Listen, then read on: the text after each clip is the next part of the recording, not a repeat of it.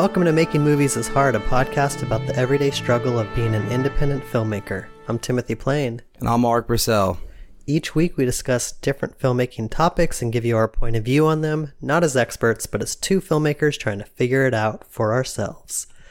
What's up, man? Hey, how you doing? Good morning. Good. Everything okay? morning. Yeah, I guess. I don't know.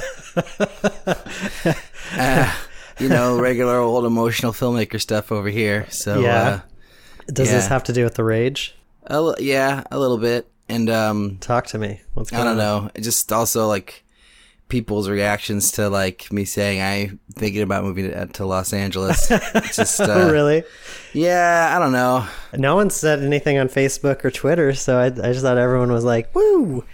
All right. Yeah, I mean, I guess on my Facebook they have been. Um, Yeah. You know, and like, I don't know, it's not bad things. It's just like, you know, I've started to feel pressure on that, Uh-huh. on that side of things. And, pressure in the know. direction of LA or pressure to stay here? oh no, so, um, just like, not like pressure to go to LA, just like the pressure of like what it, what it's going to mean to make that, that move, you know, and like what, Gotcha. wh- how successful am I going to be? And, Right. You know, like some guy was like, "You should come here and you got a PA for like two years, or, or just go start PAing and learn everything." It's like I've already PA'd; I don't need to learn anything. Right. Um, and I don't, I don't feel like it's not like some magical dream. I should just change it. I, I was also there's always a lot for me to learn. I mean, for sure. Like I'm not saying I know everything, but I don't think production assistant work is um what I should be doing. You know, and. uh or getting a job as an assistant at an at an agency or something. I mean, right.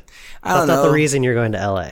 Yeah, I, I don't think so. I don't think you have to do that if you go to LA. I think you're past that point. I don't know. I hope so. Um, but yeah, I'm not. I'm not sure. I mean, it's just.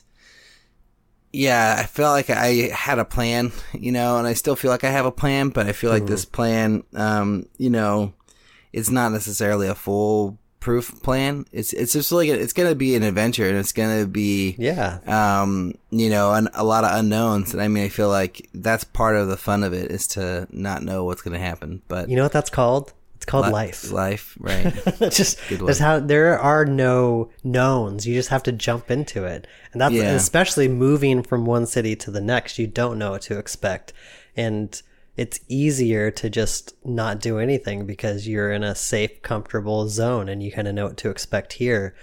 I, from experience, know that it's like so hard to make a change, and I I resist every single change that comes up in my my life. I'm like, I don't know, I don't know if this is the right thing to do. I probably shouldn't do it. And then when I end up doing it, I end up enjoying it so much. yeah, You know, Yeah. But it's hard to make that leap. I think you just have to just do it, and you you know, and you said this last week that if you do it, and then in a year from now it's not working out, you can always come back. What's a year? Right. A year's nothing. yeah. It's interesting. Like I was talking to a guy from Los Angeles over the weekend, and um, you know, he was like referring to me as an outsider.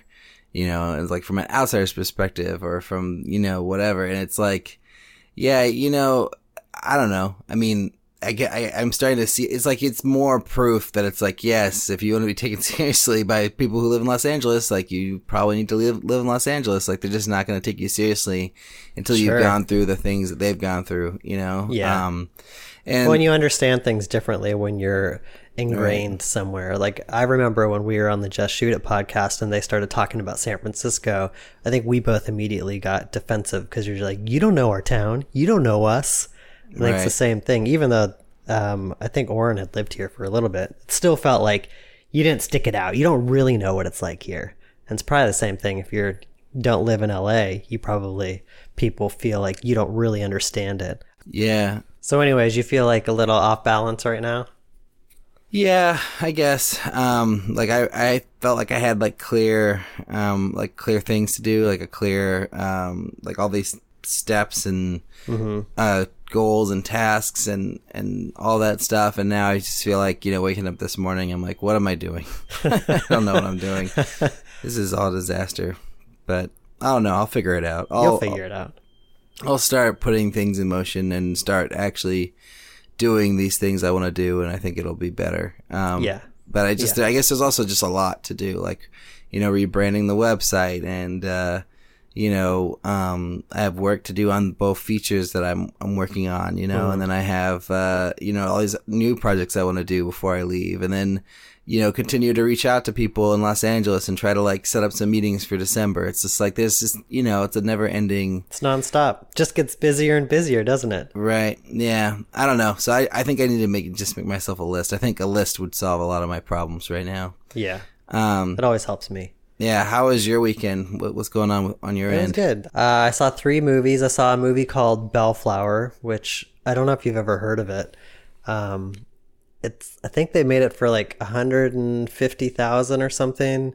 It was made in Ventura um, by a little production company, and I heard I heard the guy on I think it was on the movie Crypt because he had gone i think he premiered it at sundance but i'd never heard of this movie. And it sounded like like hollywood came and and, uh, and knocked on his door and kind of like they talked about making movies together but then he decided no i'm not going to get involved in the studio system. I'm just going to keep making my own movies. So i think that this little production company now like just kind of makes these small indie movies and they're like curating a small audience to just keep it going. So it's kind of cool. It wasn't, I didn't really love the movie, but I was curious about it just based off of hearing it. It's kind of like a pre apocalyptic movie. So the apocalypse hasn't quite happened yet, but it's about a group of people that are kind of obsessed with what if the apocalypse comes and they're like preparing for it. There's a lot of kind of Mad Max vehicle type stuff going on. Right. I heard about this movie. I don't know what context, but someone mentioned it the other day. Bellflower. I think it was in, just in context to indie movies and Yeah. you know low budget stuff. You know, but um, yeah, I, I don't remember what the context of of mentioning it was really.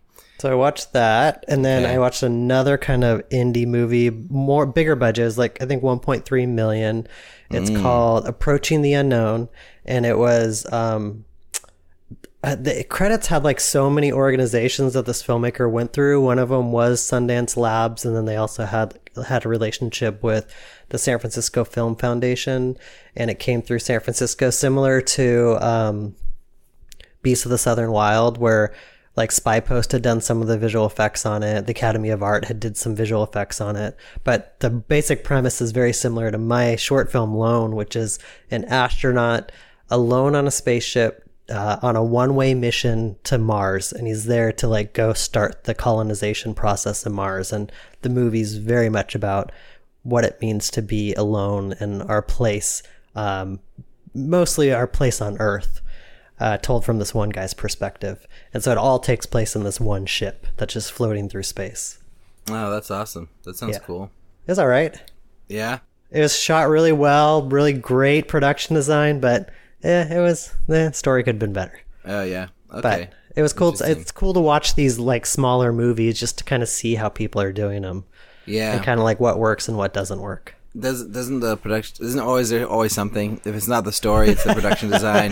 If it's not the Right. production design, it's the story or it's something else. Right. I mean, it's like the rare film that everything lines up, and then those are the ones that break out, and everyone's like, "That's going to be like my first feature." That's you know, Reservoir Dogs. That's Right. my, like. I want to do something like that. But then there's like a whole sea of movies that are all trying to do that, and they all fall short somewhere here or there.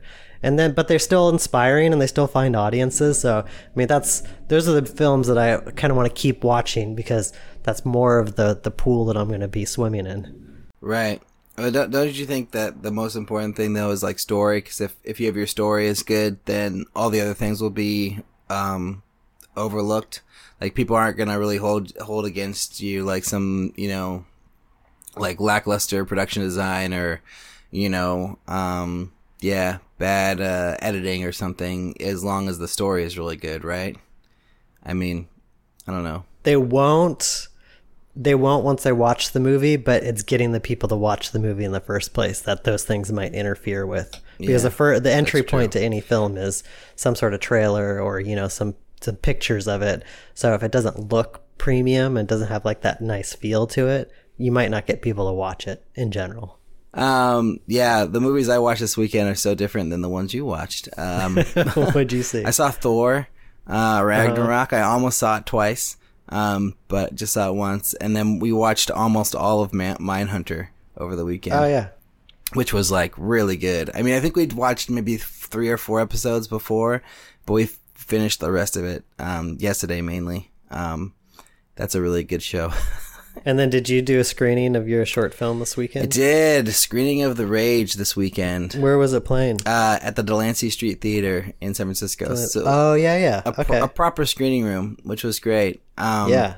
Was it a film festival? Yep, yep. The Pictoclick Film Festival. It's the second time I've been there. I was there for Strange Thing um, three or four years ago, which was cool. Um, and then yeah, back again with the Rage, uh, and that was really fun. That was like a really interesting experience because.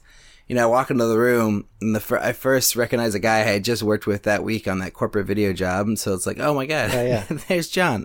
it's like hello, and then we just talked, and you know, um, and then you know, his girlfriend's also like a production coordinator, so that was fun too. And then I get in in the other place, and then it's like Jason Ragosta, I hung out with at AFM, was there, and then Oh yeah. one of my previous employers, Fiona from One World Communications, was there, and then I met this other woman, Mercedes, who had been talking to via email um, that I was connected to randomly. She was there too, and so we met for the first time in person, and then.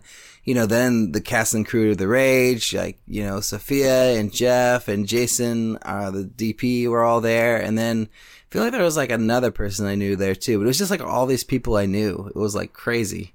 Alrik Bursell, this is your life. Yeah, I know. And it, it was kind of weird. It was so much fun and it was such a cool screening. It was like, well, why am I going to LA again? Like when there's so many cool filmmakers in in Oh, San man, Francisco. there'll, be, there'll be tons of screenings down there just like that. I, I know, but it was just, you know, it just felt like, yeah, I was like in, in the zone with the people I knew and it was just a lot of fun. right. Um, it's your little community. And then the screening starts, and all the movies are good. And then there was one weird thing where a movie just ended, and I was like, "Huh, that was a weird abrupt ending to a really great movie." I was like, oh. "Okay, keep on going." And then my movie comes up eventually, and it sounds just the way I want it to sound, like super loop duper loud, like shaking the seat loud, like exactly what me and the you know sound designer had planned. It was so great visually it looked great. It was everything i wanted. I got some audience like kind of reaction to some of the weird flashes and stuff and i was like this is going wonderful. The final thing happens. It's really intense and then the movie ends early. It Oh, just no. cut like right after the the big violent sequence at the end before like the credits or like there's a one more shot or two more shots that like kind of solidify, thing, solidify things a little bit, and it just cut Yeah. and started in the next movie, and it was like really kind of disturbing to have your movie shut, cut off like that, and uh, to lose part of it, you know, and uh, and like especially when I felt like the presentation was so on point until that moment, you know, I felt like people really didn't get the full experience, so it's like yeah between the two screenings i've been to like one it was projected terribly and the sound was terrible. So like that doesn't really even count and then this one it was like perfect but then the whole movie didn't get played so i don't really even like feel like i ever even got a true audience like reaction to it because Yeah. it didn't finish so you can't really know how you feel about it um they didn't get all the information. Right. And then, you know, we are on stage at the end doing a Q&A and then someone asked about like creating a safe place to tell a story like this. And then all of a sudden I realized that like, you know, with the climate that all these things that are happening, though, Harvey Weinstein thing, all the LA, you know, sex scandal stuff. It's like, this is like not the right time to have a movie that like challenges your ideas of sex and violence and, um, you know, put something Yeah. that's intense and challenging in that area for an audience. And I just felt like such an idiot. And I don't know. I think I answered the question well, but I felt like I was rambling and I don't know. I just got really embarrassed and I was trying to talk to somebody else about it afterwards. And, you know, um, one, one guy was like, or one couple, they were like, well, we, we actually didn't find it that offensive. It was like more like there was another movie that had a lot of racial slurs in it, like just part of the culture uh, of that movie, which I didn't think was offensive at all, but like they found that offensive. but they were like, your, your movie wasn't as offensive as that movie. I'm like, oh, okay, well, that, that's good. and then I talked to somebody else, and then they were like, they brought up the same thing that a lot of other people have brought up that the two actors who play the different women are very similar looking, so it's kind of hard to Yeah. distinguish them and it just really sucks because that was not the plan originally like we had another actor who looked very different in that role and then we just had to, bailed, ad- right? yeah, we just had to adjust, and it's like, yeah, it just sort of sucks because, um, you know, that's the last thing that you want to um, impact people's view viewing of the movie, and especially when it's on such a huge screen. It's like, to me, like there's no mistaking it, and especially when it's so big. But the fact that someone still said that, even watching it on a big screen, was like, fuck, this sucks. Yeah. Um, so I don't know. I mean, it just sort of, yeah, I was like, well, what do I do? Like, not just, just not release this movie and bury it? It's like, no, I can't do that. The whole point of making this movie was to show it to the world and like get people's takes on, on this thing. And I, and I have my idea of what it means and why all the, the stuff in it is important, but like other people don't necessarily get that. And I think everyone has a different idea of what it, it means and what it feels. And I think that's good. Like, cause there was other people who sort of read it in a different way and I really appreciated it that way. And then I, I didn't stay for drinks afterwards. I just left the screening. But then I heard from Jeff that some of the conversations he had with people were about, about the movie were like, you know, kind of like, uh, it from a place of them relating to it. So I was like, okay, well, that feels good. At least people seem to like it and, you know, Yeah. weren't like completely alienated by it. Um, but so you have to screen it at least one more time so you can get the full experience. yeah, I don't know what that's gonna happen. I'm getting rejected from every film festival ever. Um, you know, we'll we'll have to see. I've got like six more to to hear from, but I guess I mean I would be surprised if anyone wants to screen it, especially with all that's just happened. Like I can't imagine someone watching that movie and being like, "Yes, this is what we should share with the audiences. This crazy thing that is a little slightly disturbing and challenges your ideas of what sex and, and violence is. Yeah, let's let's show this movie to people."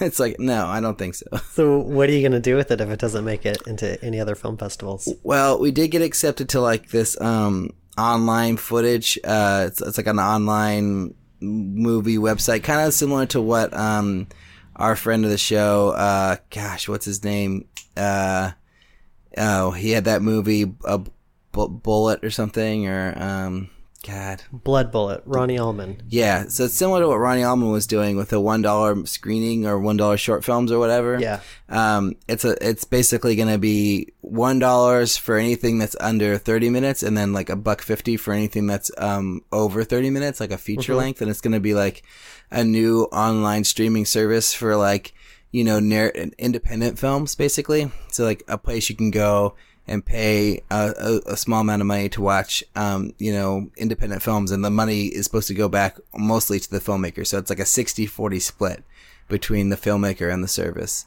What's Like- the name of this? It's called Dark Footage, um, Entertainment or something. But what's interesting is like they haven't really launched launched their their site yet. So all they have, it's like basically they're also a production company. So it's really like when you go to their website, you just see like the movies they're working on. You don't really see their their service. Um, but yeah, I guess he says he has a beta of the site up and everything, and they've they're curating movies. They have about you know, they're being very selective. They like got 150 responses or, or, or submissions so far, and then they only selected 10 from the 150. So that's like, I don't know, I guess a pretty good sign, but Yeah, that's cool. they have a long way to go to like building their database. Um, but yeah, so that's one idea. I don't know how keen um, me or Jeff are on it because, uh, you know, it's like, well, why don't we just put it on Amazon Prime and you know we can get views that way. And I think you get money Right. for even on, when it's on Prime per view, but I think it's like eight cents or it's really really a small amount. You know. You make a really sexy movie poster to attract people, like nice, sexy uh, one-liner about your film, and people are just gonna be like, "Whoa, what's this?" Yeah, Yeah. I, I actually like, like, my 11 o'clock at poster that I already have. I think it's pretty good. Um, so I don't know. Well, Well, I'm just saying to like up the viewership, right. You know, people like at like 11 o'clock at night, like 13 year olds are gonna be like, "Oh, what's this?" Yeah, this- just this show out. a still of her naked in the movie Yeah, exactly. Yeah. Um, no, but uh, but yeah, and then I I don't know. I just kind of I'm still attracted to the whole like building your audience around a movie online. You know, around Vimeo or YouTube or something. So I Yeah. kind of feel like you know it might just be more of. I think all that's probably more of the approach that we'll take. Like put it on Prime. Put it on everything that we can, and then you know just see how many views we can get off of it, you know, and sort of push people towards one link to try to like gather as many views as we can.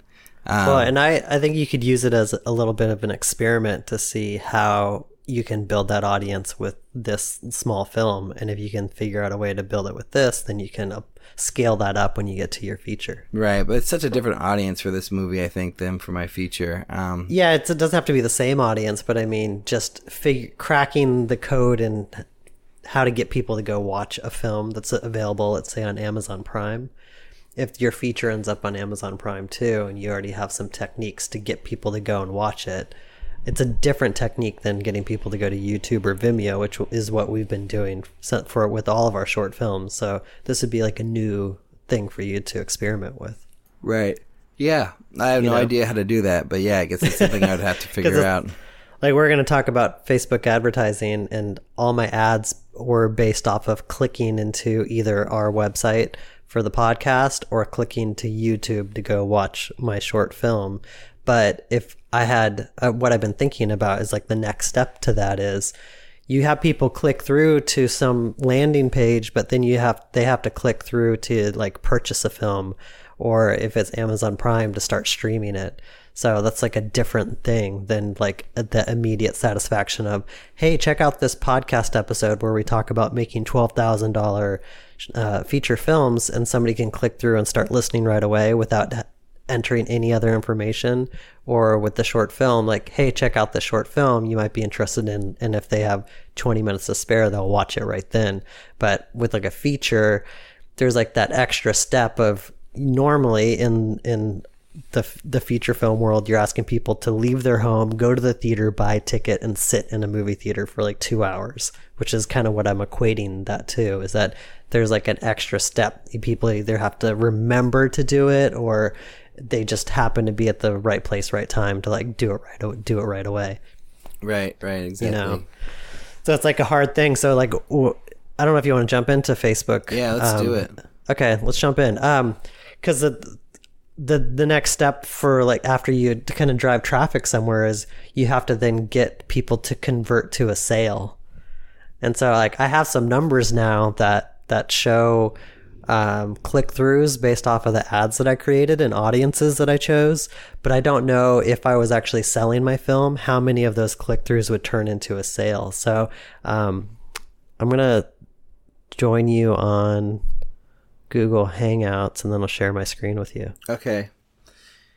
Yeah, and I'm I'm really like kind of having a hard time of uh really understanding exactly um how this all worked. You know. So can you see this? Yeah. All right, so my Facebook ads account. Um, so I made th- two ads.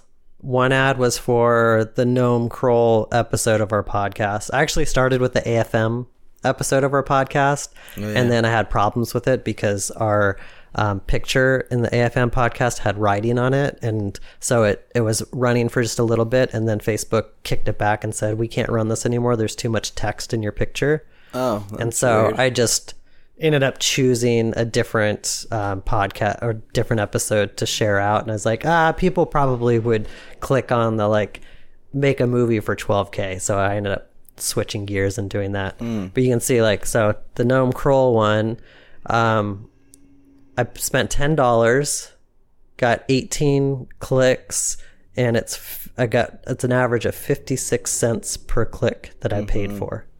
Then I also made an ad for the Spirit Machine. I spent uh, twenty dollars and I split it up. So ten dollars went towards one group set, and then ten dollars went towards another group set. And uh, overall, across twenty dollars, got forty nine link clicks. So that averaged out to forty one cents per click. right. So just based on that, like I'm wondering, let's say that I was selling Spirit Machine and it cost me 41 cents just to get people to go to the website and watch a trailer and consider buying it. How many of those would convert to sales, I wonder? Yeah. Well, the link click know. is that's just to get to the website, or what's the link click? What's the link that you set yeah. up to be clicked on? so, um, on Spirit Machine, Was it just the it link to YouTube, or Yeah, I'll show you what the ad looks like. So the ad was a video, um, a five second video of kind of my teaser, and then I explained that uh, it was available now to watch on YouTube. And so it clicked through to the YouTube link. So you know that you got 49 clicks to that. So that's 49 views on the YouTube uh, channel in theory. In theory, yeah. Interesting. So then the next thing that I had to do is like decide who I was going to send the ad out to. And um, so I noticed that you can split test things. Um, so you can, so in this instance, I split tested my audience, but you can also split test an ad. So you can be like, does ad A perform better than ad B? But in this case, I wanted to see was like, would audience A perform better than audience B? So I had two different audiences that I created and I sent the ad out to them to see which one would respond better to the same ad. So ad set one performed at 56 cents a click and ad set two performed at 32 cents per click. Interesting. Yeah. So ad set one I sent out to people living in Brazil, the United Kingdom, Russia, and the United States age 13 to 20.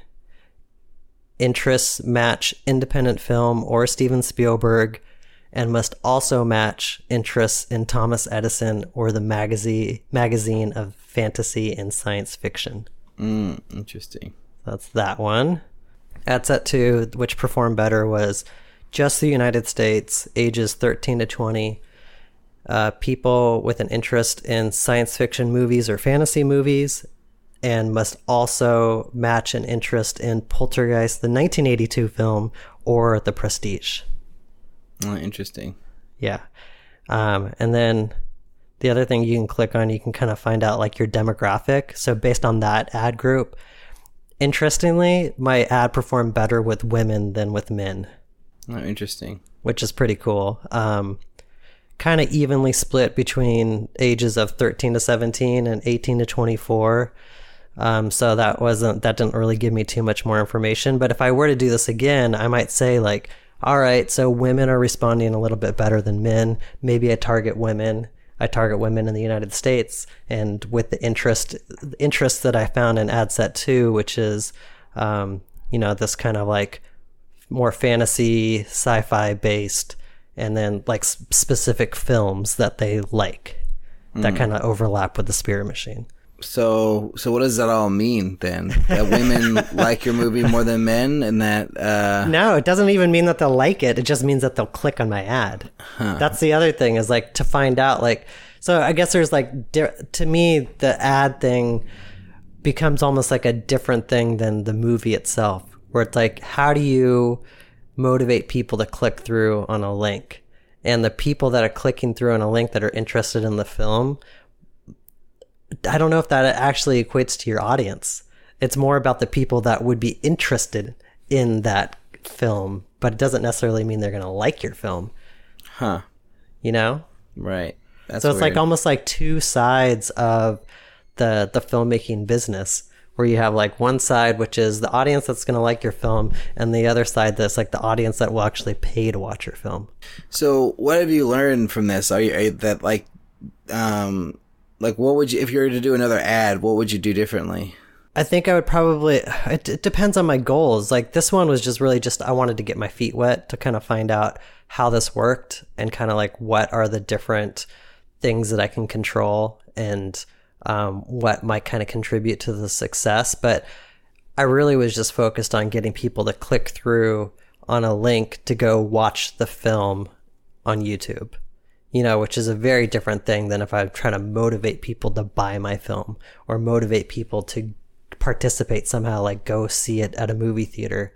So I don't, I don't know what I learned so much about this particular ad set, but I did learn a lot about like Facebook advertising in general. And like, I remember when we talked to, to Jess and Liz at Sundance and they were talking a lot about analytics and how you can kind of figure out what your demo- demographic is by doing a bunch of tests. Now I kind of see how that works is that you throw a bunch of ads out there to see what, what tests the best and who's re- who it's resonating with. And then you can help kind of direct your ad set based off of that. So knowing what I know now and that people respond better to like specific movies rather than like a interest in a director, then I'd probably start focusing on like, all right, well, what are some movies that the Spirit Machine is like, and try to target people that like similar movies to that. Maybe that's you know that's as far as I would go with this particular one. I could also just do some more tests and see you know is there an audience out there that I'm not thinking of that's not obvious. Like these are kind of the obvious audiences, right? That like these kinds of movies. But maybe there's an audience out there that just likes family stuff, the about father and daughter relationships. You know, there's a whole bunch of stuff that I could try. I'd have to spend a lot of money to do it, which I'm not going to do because I'm never going to make my money back off of this. But if I was trying to make money back, then I would probably do a bunch of tests to kind of see like which market's going to work the best for me. Right. Yeah. Exactly. If if you were actually selling something rather than just trying to get views, you know. Yeah. Because views aren't going to pay your bills. Um, No. Unfortunately. Yeah. And then there's another thing that I like learned. Um, I don't know where I can find this, but there's another analytic in here that tells you how many times an ad's pushed out to people. And you want to be careful about not hitting the same audience over and over and over again. I think on all these ads, I kind of like ended up hitting people less than like two times each. Because there's a, at a certain point, if people keep seeing an ad but they're not doing anything, then that means that they're not interested in it. So you can, Right. you could potentially just keep spitting the ad out to the same group of people and hoping for the same results. But I think you're going to see like a decrease in traffic at a certain point. Right. Well, wouldn't you want to like like experiment with different areas and different people, like, and then as you do, like you're saying, like do different ads in different places, and then see which ones are working working better, and then Yeah. the ones that are working better, like focus in that area, you know, or like try to find areas similar, or try to find where the people who like that are, you know. Yeah, Um, yeah, exactly. Like so, in the for instance, on like one of my ad sets, like I targeted the UK, Brazil, and Russia was because I went to my analytics on Spindrive Productions and kind of looked at the traffic that I was getting on that website and saw some of those countries being high up on the list next to the United States. So I was like, well, you know, I want to see if maybe there's an audience out there outside the United States that might be interested. So I could also just create like an ad set for each one of those countries and just to see like which country performs the best. I'm guessing the United States would perform the best, but you know, you don't know until you try. Can you target women over men or men over women Yeah. too? Okay. Mm-hmm. So I mean, maybe based on your what you'd learn, you would do women instead, right? Or more women and less Yeah. men. Right. Yeah. Interesting. Yeah, I don't know. I guess this this also raises a question of like what do you want them to be clicking on because you know each click is really valuable and Yeah, if you're paying 50 cents a click. and you can't as- assume that once they get to where you're sending them that they're going to click more. So whatever the one click is should be the most direct um, thing to what you want, you know? Like, so if it's like you want them to buy the movie, then shouldn't that click go directly to the movie um, purchase page or something? Or Yeah. if you want them to watch it on Amazon Prime, shouldn't that take you directly to the Amazon Prime page, you know, where they can either, if they are a Prime member, they can watch it, or if they're not, they can pay a dollar or whatever. yeah, I think so. Yeah. I mean, that's what I've been thinking. And I think when I did my brother one, I kind of messed up because I sent everybody to the article, um, at that one college, uh, or that humor, humor mill or whatever it was. Or, um, and then I don't know if that was really that valuable because it's like they're reading this article, but it's like, not necessarily the most engaging article in the whole world. No offense to those guys, but I mean, it was, it was great, but it wasn't like, you know, oh my gosh, like Hollywood Reporter or anything. Um, and it probably would have been more valuable to spend my 200 bucks on just the link to Vimeo because I had like 488 people do like, you know, take action, like cl- click on the link, you know? Um, so yeah, those 488 views probably would have been better than 488 people going to the college website to like may, maybe, you know, maybe click on it or maybe not click on, on the actually the, the view, the viewer button, you know, on that. Cause you're you're basically giving them more information to, to decide if they want to click click or not.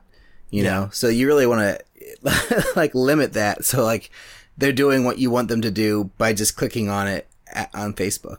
You know. Yeah. So like when you go to create your an ad for the first time, there's like Mm-hmm. already kind of built-in things that Facebook will ask you like are you trying to create brand awareness? Are you trying to create traffic to a certain page? Are you trying to create engagement or video views? Well, video views isn't that mostly what people like us are trying to do?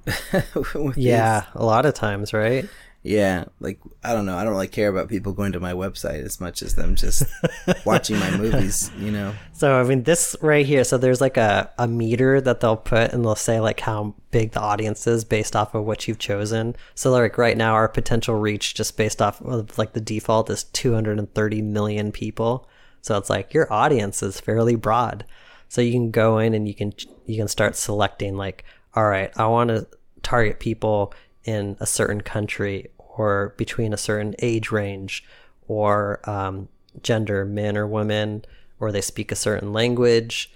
And then the detailed targeting is when you can start like getting into like their interests or there's even like life events in here. Like um, you know, you could it's kind of scary how much information there is out there, but it's like like a life event, like somebody recently died in the family, like that could potentially be like a big audience for me. you Yeah. know? So like Well, if I could find people Feels a little that creepy.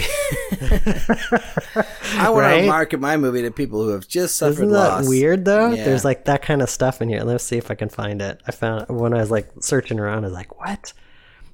Life events. Friend away from family. Newly engaged. birthday, new job. Extraterrestrial life interest. That's interesting. Yeah. But you can see how like each one of these, like the number of uh, your audience number changes. So like people with an interest in the afterlife, there's like 31 million 500,000 people roughly. So if you like click that and then you like create like another like tier of like and we want to include people that are that are interested in the afterlife and interested in science right? Doesn't change our, our our metrics that much. But the idea is that you Right. would try to like um, narrow your audience to a place where you get to a very specific group of people. You know, probably like thousands of people rather than millions of people. Do you want to be super specific? Is that the goal?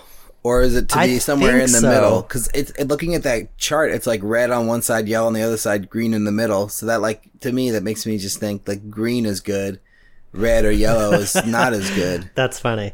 Well, I mean, it's. I think it's a, a matter of strategy, right? Like I, I remember Noam Kroll on our podcast was talking about how it's all about like niche marketing and like getting a very small, like specific audience. So, like in some ways, I feel like depending on the budget of your movie, you might want to get like more specific and smaller with it rather than trying Right. to go too broad. Yeah, he was saying he'd rather like have a thousand um, people engaged and responding rather than like a million people who, you know, don't really respond or something or like, Yeah. you know, are not engaged by the content. And that's something to experiment too, is like try an ad set that's very targeted and specific and see how that performs against something that's broader and see if you get, because it's all about like how much it costs you to get a click. If you can get the cost per click down to like 10 cents, then it doesn't cost you that much to advertise. But like in my case right now, I'm at like 50 cents a click. Right. That's going to get really expensive.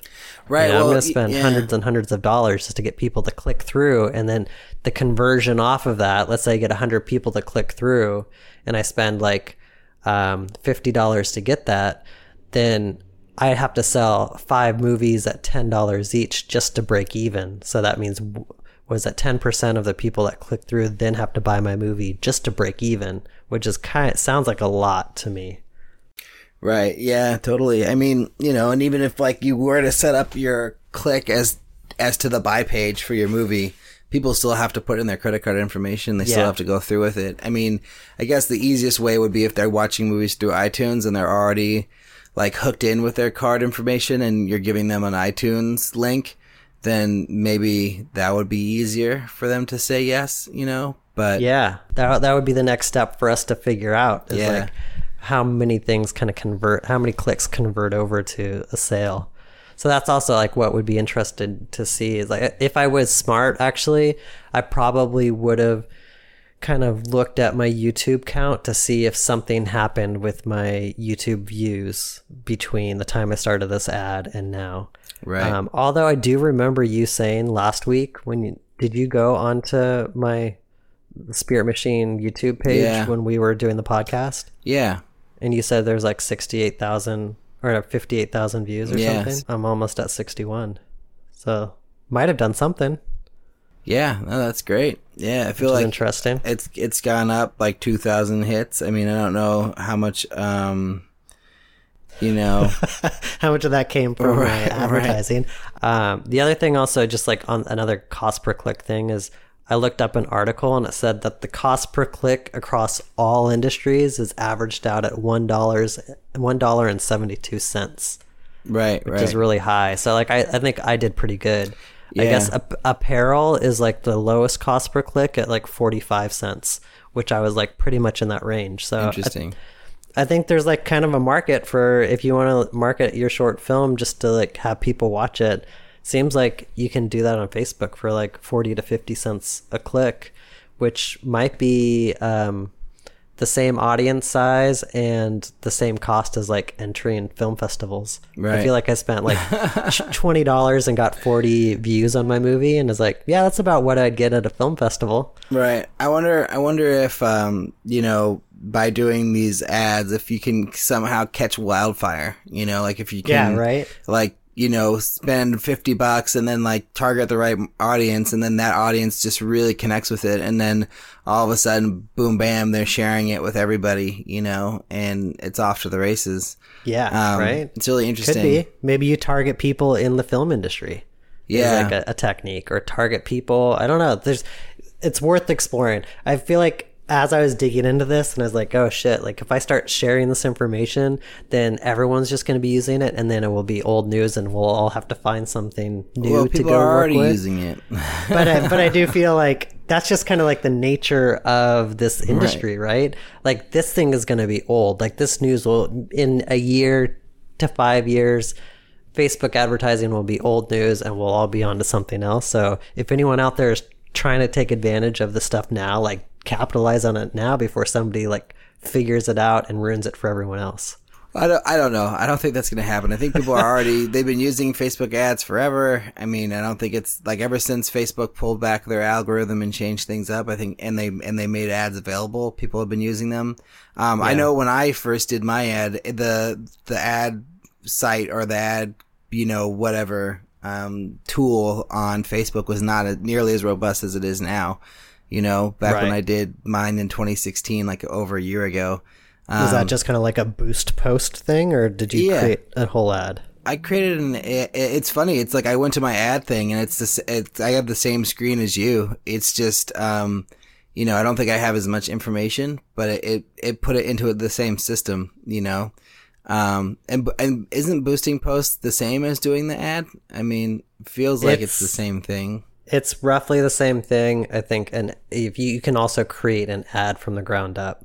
So Hmm. boosting posts is just kind of like if you want to just take an existing post and seed it out to an audience. Okay.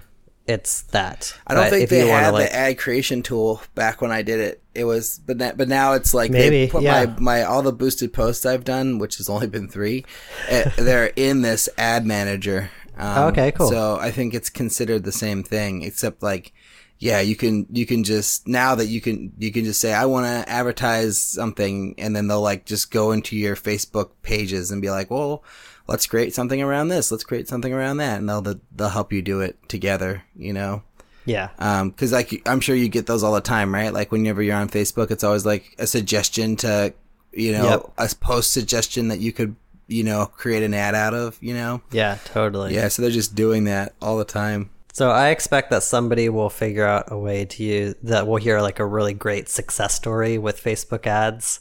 Like we are talking about like targeting Hollywood execs with their movie and then getting some deal, and then everyone else will try to do it, and then it'll like it's done. Once Right. once somebody's done like something like that once, it's done. I mean, I'm I'm not gonna sit here and say that someone hasn't already done it. Like, we don't know. I know. I'm sure could people ha- have been trying to target Hollywood execs uh, since they realized you could target people, but it's probably not that easy to target that kind Yeah. of specific group. You know. Um, I don't know. It's a powerful tool, and I think there's a lot Yeah. in there to explore with, but it does cost money to play. right. Right. So I'm done. I'm for now. I'm done. Like, Right. I spent thirty bucks in the past week, and it was fun. But no, uh, if I keep going, I feel like it's like gambling. I won't be able to stop. I kind of feel like the experiment should be like, okay, so for Brothers, a perfect example, because pretty much the views are locked in. I mean, it, it grow, it's been growing a little bit on Vimeo, you know, it was at like 2,700 or 2,800 like six months ago. Now it's at 3,000. Um, so like tiny bit of growth, but it would be interesting to, um, you know, just create an ad for Brother and like create it in a way where you could like just see clicks beforehand, clicks afterwards, and then just see how many more views I get, you know, and just see if it actually makes a difference. And, and then even a step further would be to do one for, um, the brother Vimeo link and then do one for the brother, uh, video that's actually hosted on Facebook. Uh, Yeah. the one that I have on my Bristol Productions site and, and then see, okay, I got X amount of views, um, you know, by, uh, putting it on Vimeo. And then the same ad, same people on Facebook with the Facebook video. How many views do I get? Or I guess it couldn't really be the same people because then it would be like, you know, they'd already be diluted. right. They're gonna click on one or the other. I'd have to pick like a nut, like let's say I do one in LA and then one in New York, you know, and then do one with Facebook and one with Vimeo and then just see yeah. what the See difference which one is. performs better. My guess is that Facebook video on Facebook performs better than clicking Yeah. out. Cause it's, it's at 317 views right now, um, on Facebook and it's been that way forever. Um, and, and pretty much all my Facebook views, like there's no, there's no natural growth there at all. Like Zombie vs. Drone has 956, which it had in the beginning. The Rage trailer has 514. Cake has 2100. Um, and then, you know, yeah, the other one's Things 600. Yeah, I feel like that's the nature of Facebook video though, right? Like it's it's has a short shelf life. It's up there and then once it's not being pushed out, people don't go search for it. Whereas YouTube, Right. people are going on YouTube to search specifically to watch Right. stuff. Like you have to keep on pushing it yourself and you have to keep on, Yep. you know, pushing it out there over and over and over again if you want people to, to watch it, you know? But then you go to Vimeo and Brother has what? It's got 3,013 hits, v- watches. Um, so I wonder if what would happen if I would get, could I get 50 more, you know, from 50 clicks or would it be less, more? I don't know. It's all very interesting. It's worth trying. Yeah. So yeah, the next step for me is to figure out how to turn this into money. So I was kind of basically taking this to just get like a sense for, you know, what the cost per click is for a movie, I guess. And then from there, I want to figure out like what does a business plan look like to recoup an investment on like a hundred thousand dollars? How much do I think that I'd have to spend on something like Facebook advertising to get people to click through to buy a film based off of like a 1% conversion rate. It Right. might be a crazy amount of money.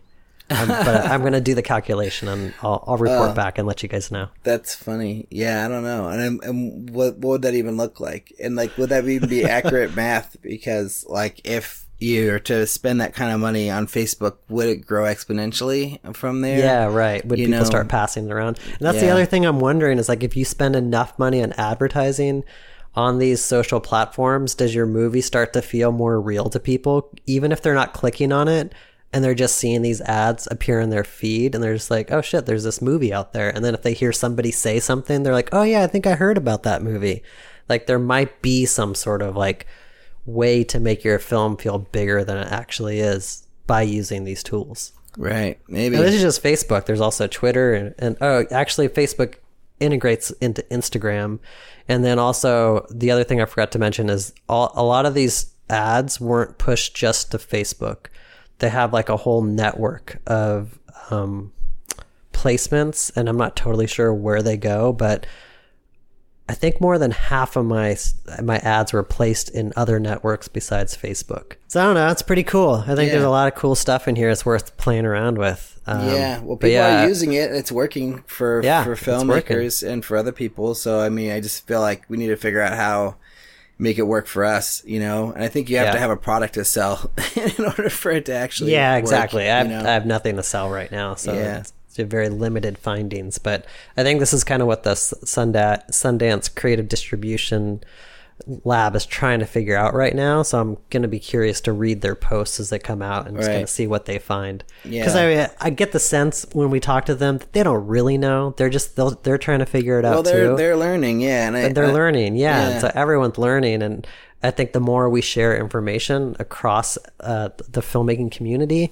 I think the more we're going to get better at this stuff. And then either we will decide like this is better than going with a distributor, or we'll say, you know what, we can't do this ourselves. Let's go back to the old distribution model. Yeah, I know totally. Um, I'm really cur- curious to read their case studies and see what their case studies have to say. You know, um, but yeah, I, this is distributors. I mean, they, it's funny. I had I, I don't know if I talked about this, but like I met with uh, one of them, uh, and they were saying like that, like oh yeah, everyone thinks they can just do it themselves these days. They don't need us Yeah, anymore. You know, you mentioned that. Yeah, and It's it's, so just so funny. It's hilarious. Um, Their business is hurting because everyone's like, ah, fuck the But if they distributors. if they paid filmmakers minimum guarantees eh, or gave us like upfront money for our movies, like we would be much more willing to work with them, you know. But if if people are just going to try to acquire things for nothing and pay us on the back end, which is like a myth, basically, it's like why would we do that?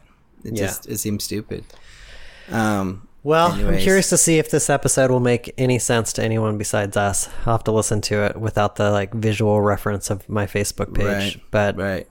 sorry guys, this wasn't the best presentation, but hopefully there's something in here that Well, throw up some stills into the show notes, and so Yeah. people can look watch it, watch along with it, you know, and yeah. So I don't think uh, we have time for the little people. Um, no, let's just share some iTunes reviews and get out of here. Yeah, let's just get the hell out of here. Get the hell out of here. I'm done. um, all right, I'm gonna read the first one. So these are from Canada today, right? These are all three from Canada. Is that Yep. right? Nice. Canadian iTunes reviews that go as far back as November 2015. Wow. I'm so sorry, guys. Yeah, But uh, sorry. Jamie Francis tweeted at us and just said, "Hey guys, be sure to check out the other iTunes stores because they're all separated. I just left you guys a review in uh, in the Canadian iTunes store, and that's ha- what opened up me looking into some of these other regions." I'm not going to be able to go through the whole world, so I probably won't find all of them, but I did find a few countries. Wait, you can't go through the whole world, yo? Come It's on, It's going to take forever. so, if you guys did leave us a review in an iTunes store other than the United States, let us know so we can find it. Yeah, ping us because then Yeah. you know Timothy doesn't have to search through every country um, on Yeah, uh, every day iTunes to find us. Yeah, exactly. So, thanks, Jamie, for turning this on to this. Yeah, Um, go and, for it, Alrik. and we'll do them at like each each time we have a solo episode. We'll just do another set of reviews from other countries because Yeah. we have them from a bunch of different ones, right? Yep, at least three right now, and maybe Nice. more. Nice. Okay. Well, here's the first one. So it's called Real Filmmakers Sharing Their Struggles. Dot dot dot dot. Awesome. Five stars by Canada Trades Two. Um, and this was the one back in November 10th, 2015. So this is the first year of the podcast. Yeah. End of the Yeah, it was. Yeah. like halfway halfway through that first year. Crazy. Um, so it says this is my favorite podcast to date because the hosts discuss the real struggles of indie filmmaking and how they confront the many challenges faced. They don't hold back and they're not pretentious or conceited, which seems to plague the industry, unfortunately. And that's the charm. Keep it up, guys. I look forward to every single episode. Wow, thanks. Um, yeah, I hope Canada Trades too is still listening to the show. Right. I hope we're still not conceited and still not pretentious because I, I feel like we did a good job of the beginning of being that, but I feel like, I don't know, sometimes the things we say, I mean, I wonder if they're pretentious or Are we? Yeah, are we becoming pretentious? Are we becoming idiots? I, don't know. But yeah, thanks. I'm glad that you dig, you're digging it or you did dig it, you know. The next one is from A1 Robot from October 11th, 2016. The title is Honest and Knowledgeable. These guys analyze and dissect the world of indie filmmaking from the inside out. They are in the trenches and they speak of their experiences, triumphs, and tribulations with an emotional honesty that is refreshing to hear and easily understood by any struggling artist. They speak about all aspects of the craft intelligently, both be- seeking answers and supplying them as filmmakers doing their best to make it happen.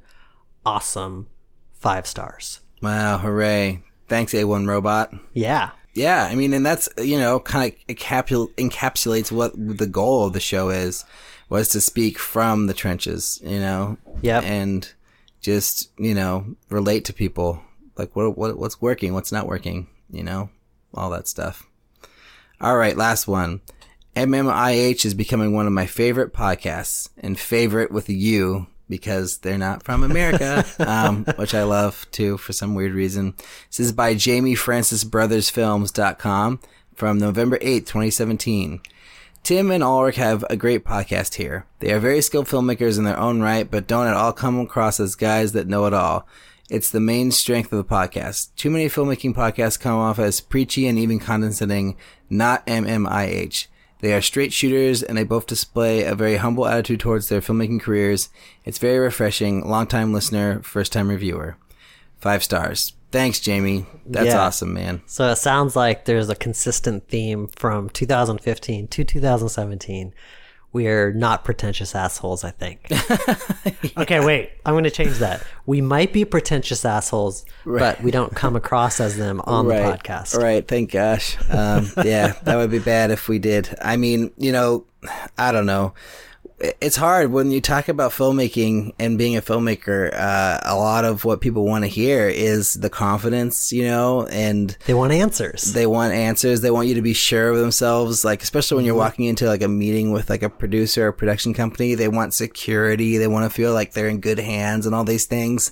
So I think sometimes like, you know, you're encouraged to speak from a place of pretentiousness or at least know it all. know it all experience. Like, you know, it's all taken care of, blah, blah, blah. But I mean, I feel like it's like a fine line to walk, you know, because you don't want to be that person, but at the same time, you want to make sure that people feel comfortable with you as the director or the producer or whatever, you know? So, yeah, you seem to do a really good job of it, Timothy. I don't know what your secret is, but like, Of walking the fine line. I don't know, yeah, or just like when we're doing a commercial, like you seem to to feel very confident and know all the answers, but you don't come off as a as a douchebag, you know. So Oh, I don't that's know. good. I feel like my go-to is to play dumb. But you always have a strong opinion. I do. though. I have very strong opinions, but I don't always voice them. A lot of times I keep them quietly in my head and Yeah. try to give room to let other people talk before I start talking. I think you know exactly when to say things because I've seen you before talking to creatives and like they'll, you know, put out a bunch of different ideas and then like, you know, well, this, if we don't do it this way, it doesn't work for me. and I'm like, wow, that's strong. I love it, you know?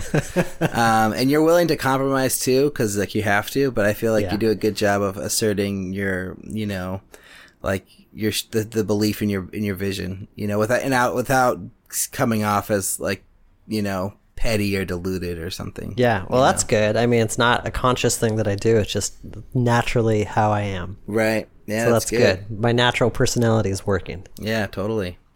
Um, all right. Any final last words before we end this thing? Not on my end. How about you? I don't know. Um, just figuring this whole this whole transition period out for myself. I, I ended up not do, do producing a short film for a friend of mine. I backed out of it um, as in a, an attempt to focus more on directing. But then I feel like, yeah, am I really? What am I doing for the directing? I don't know. I gotta I gotta direct a movie now. So it's just, and then like talking to like people about, oh well, should I, you know, do a commercial spec? Should I do this? Should I do that? Blah blah blah. Like, what should I do? It's just like it's all. There's too many questions. I know. and Um, as soon as you start ans- uh, asking those questions of people, you're going to get like a million different answers, and then you just get confused. You're like, "What am I doing? I don't even know what I'm doing anymore." Yeah, I I, I kind of feel like you know, like I not necessarily want to like try to start a career of um, being a commercial director. It's like I'm not trying to, you know, become that person and make that my focus. But at the same time, it's like if I'm going to be a director living in Los Angeles, I should have something more than a bunch of sci-fi films to show people. Like I should have something that could be like, oh, this looks like more lighthearted, kind of commercially sort of thing. Like, mm-hmm. oh yeah, maybe you can direct this small little video for us, you know? Like, not that I'm trying to become a commercial director or like, you know, become like, yeah, like do, do even what you do. Like, I'm just trying to, do something where I can get paid to direct, like in between, you know, working on the, the feature stuff. But I don't know, maybe that's misguided. Maybe I should just be trying to figure out how to make money when I get to LA and then just spend all my free time on the feature stuff. Maybe that's the better answer. Um, so I don't know. Man, I wish I could give you that answer. That's that. Those are tough questions. It kind of feels figure that out. Yeah, it just sort of feels like it's all time, right? Like, um, you know, one one of the our listeners, um, Paul, uh, who hopefully we'll have on the show soon. He he texts me every once in a while, and he was saying like, yeah, you know, like when, when I need, like, he's a commercial director. He's like, when I need a, a, piece, like, I'll just shoot something really quick and edit it really quick. And then, you know, it doesn't have to be perfect, but like now this is something that I can show that I wasn't in my reel before. And like, maybe it'll help me get work. Maybe it won't. But, you know, the, the, for him, it's like he doesn't just, he doesn't put a lot of time into it. He doesn't agonize over it. He just goes and shoots it. And I think that's kind of a really good mindset to be in. Cause like, yeah, I could like spend the next six months trying to come up with like a really great commercial lease type of short film and put a lot of energy into it and make it and spend some money on it and all that stuff. But I think if I did that, maybe that's just spending too much time on something that's just going to be a small part of what, of my package rather than, you know, maybe like I can make a few things and like do them in the weekend, you know, uh, each or, Yeah. you know, spend a little Well, bit of time. long as as many years as I've known you, I've never known you to do anything quickly, except Cake. for cake. Cake I did quickly. That's the first time I've seen you do something quickly. But everything else, from from brother, because I've I was friends with you when you started brother and when you started the rage, and both of those projects were supposed to be like three month turnaround things that ended up being at least a year long process. Right. Yeah, well, I think um, you know, that's what I'm trying to get better at. And I think cake was a good step in that direction, but like I want to scale up a little bit, um, you know, do it more than just by myself and then see what happens. Uh, yeah, cause, or even if I just shoot a few things before I leave and then edit them while I'm in Los Angeles, I mean, that, I just feel like you gotta be creating stuff, especially if you're going to go into a new place with new people. It's like helpful to be able to talk about something that you've done or that you're doing rather than being like, look at this short film I shot two years ago or something. Yeah, you know, right. it's like I'm Yeah, actively doing stuff. Yeah, exactly. And I think that's important for any artist, you know, whether moving or not, you know, just to be like actively making things, you know. Um, anyways, enough talking. Let's get out of here. Um, Take us out. Thanks for listening, everybody. If you want to get in contact with us, you can send us an email to podcast at makingmoviesishard.com or find us on Twitter and Facebook at MMIH Podcast. You can also visit our website at makingmoviesishard.com where you can find links to the things we talked about on this episode. You know, and while you're there, you can sign up to, to our newsletter to receive the show notes delivered to your inbox every Monday morning, which I do get, even though I am, it's my podcast, but I get I a monthly email, which is really nice. Um, and please, if you like the show, tell your friends about it or leave a rating for the podcast on iTunes or Stitcher. And Timothy, thanks so much for another great episode, man. Hey, thank you. It's been fun just you and me talking Yeah. it out like the old days. Exactly. Not that we're not trying to get guests, it's just that sometimes scheduling is difficult. But, uh, Yeah. yeah, you know. Um, oh, and I wanted to say one more thing. We've gotten a lot of emails from people re- recently, like probably more than, than usual. And I think part of it was because I was at AFM and, you know, telling people I was in LA, but I think also we're just getting more, which is really nice. So thanks to everybody for emailing us. Really, we love and it. sorry to the people we did not respond to Yeah. or took a while to respond to. Yeah, exactly. I try to respond to everyone just because I feel guilty if I don't say something, even if it's like thanks but no thanks. Yeah, and and please don't be offended if we haven't responded to you. It's not because we don't, you know, appreciate the reaching out and everything. It's just because maybe what you're reaching out about isn't right for the show or I don't know, other reasons. But yeah, we try to respond to everybody. So sorry for those who we haven't. Yeah, don't hate us. Um, yeah, keep please. listening. yeah. And and email us again. D- You know, if you, there's no harm in more emails. Um, you know. yeah. Anyways, Okay, we're supposed to be over with the show, right? Let's, Yeah, let's end it. this is it. Okay. right, bye. Bye.